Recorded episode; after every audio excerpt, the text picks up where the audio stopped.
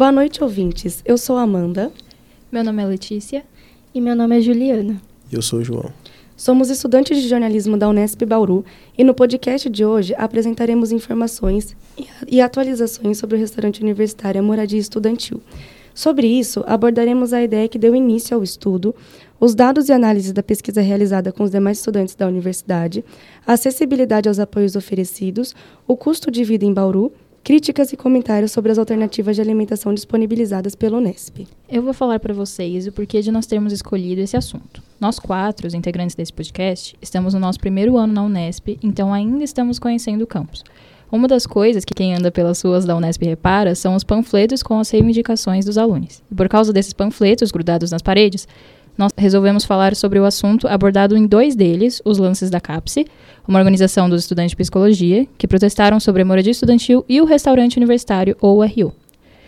É, nós entramos em contatos com eles, mas não deu tempo de a gente conseguir as respostas que a gente queria, infelizmente. Então, eu vou falar um pouco da recente pesquisa que nós fizemos sobre a moradia estudantil, mas antes eu queria abordar alguns pontos importantes que estão nesses lambes, que é a quantidade de vagas na moradia estudantil. A moradia da Unesp contém só 32 vagas para 6 mil estudantes, mas isso não impede de estar superlotada, como apontam denúncias na página de moradia do Google. Além dessa problemática da superlotação, tem também a questão de estar localizada a 2 quilômetros da Unesp e a 8 quilômetros do centro da cidade. Da nossa pesquisa, entretanto, nós conseguimos falar apenas com um dos moradores da moradia que dizia ser muito boa.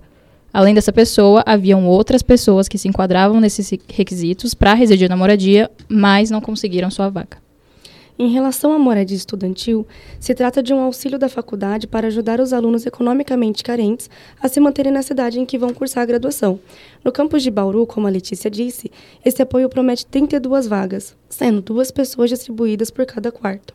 Dessa forma, em razão ao pouco número de lugares fornecido, existe uma série de etapas burocráticas para que os estudantes inscritos possam garantir o acesso a essa ajuda. O processo de avaliação é organizado pelo CPEU, que é a Comissão Permanente de Extensão Universitária, e tem os critérios definidos pela COP, que é a Coordenadoria de Permanência Estudantil, os quais exigem o preenchimento de um formulário acerca da capacidade socioeconômica da família, desempenho acadêmico no caso de veteranos, entrevista com assistente social e, se necessário, visita domiciliar.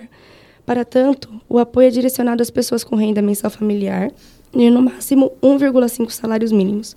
O problema é a localização da moradia é afastada do centro, dos mercados, do ponto de ônibus, farmácias e hospitais, que dificulta o deslocamento dos alunos na região, os quais se submetem a gastos desnecessários que poderiam não existir se fosse bem localizado.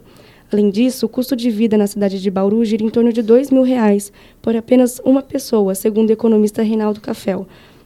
Por isso, a decisão final da mudança de cidade pesa bastante para alguns que ao final acabam desistindo da vaga para evitar custos excedentes e perdem a oportunidade de estar numa universidade pública. O restaurante universitário, também conhecido como RU, é parte importantíssima da vida estudantil dos integrantes da Unesp. Garante uma refeição balanceada e reforçada para que os alunos tenham energia suficiente para assistir suas aulas e realizar suas atividades acadêmicas. Sem o RU, os alunos têm que apelar para outros meios, como as lanchonetes disponíveis pelo campus ou os trailers que ficam à frente da faculdade.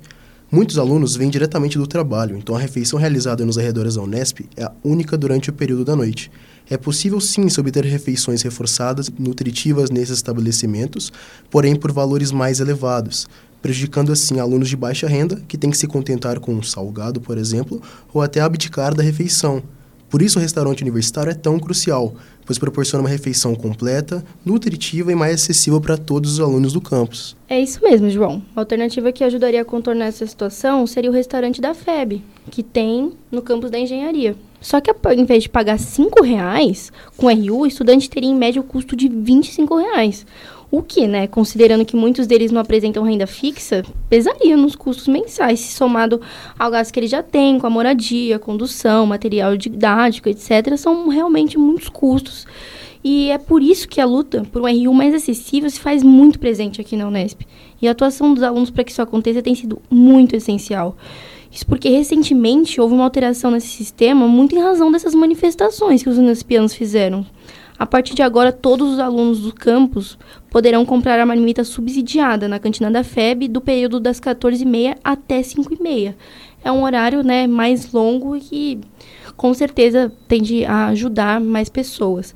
Mas a gente espera que com isso aconteça uma melhora no cenário. Mas a luta por um sistema de RU, para que seja fácil todos os alunos, ainda é uma luta que continua aqui em Bauru.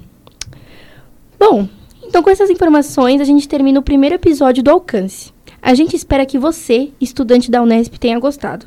A gente conta com vocês aqui. Alcance, o podcast que alcança sua voz. Tchau! Tchau. Tchau, gente. Muito obrigado.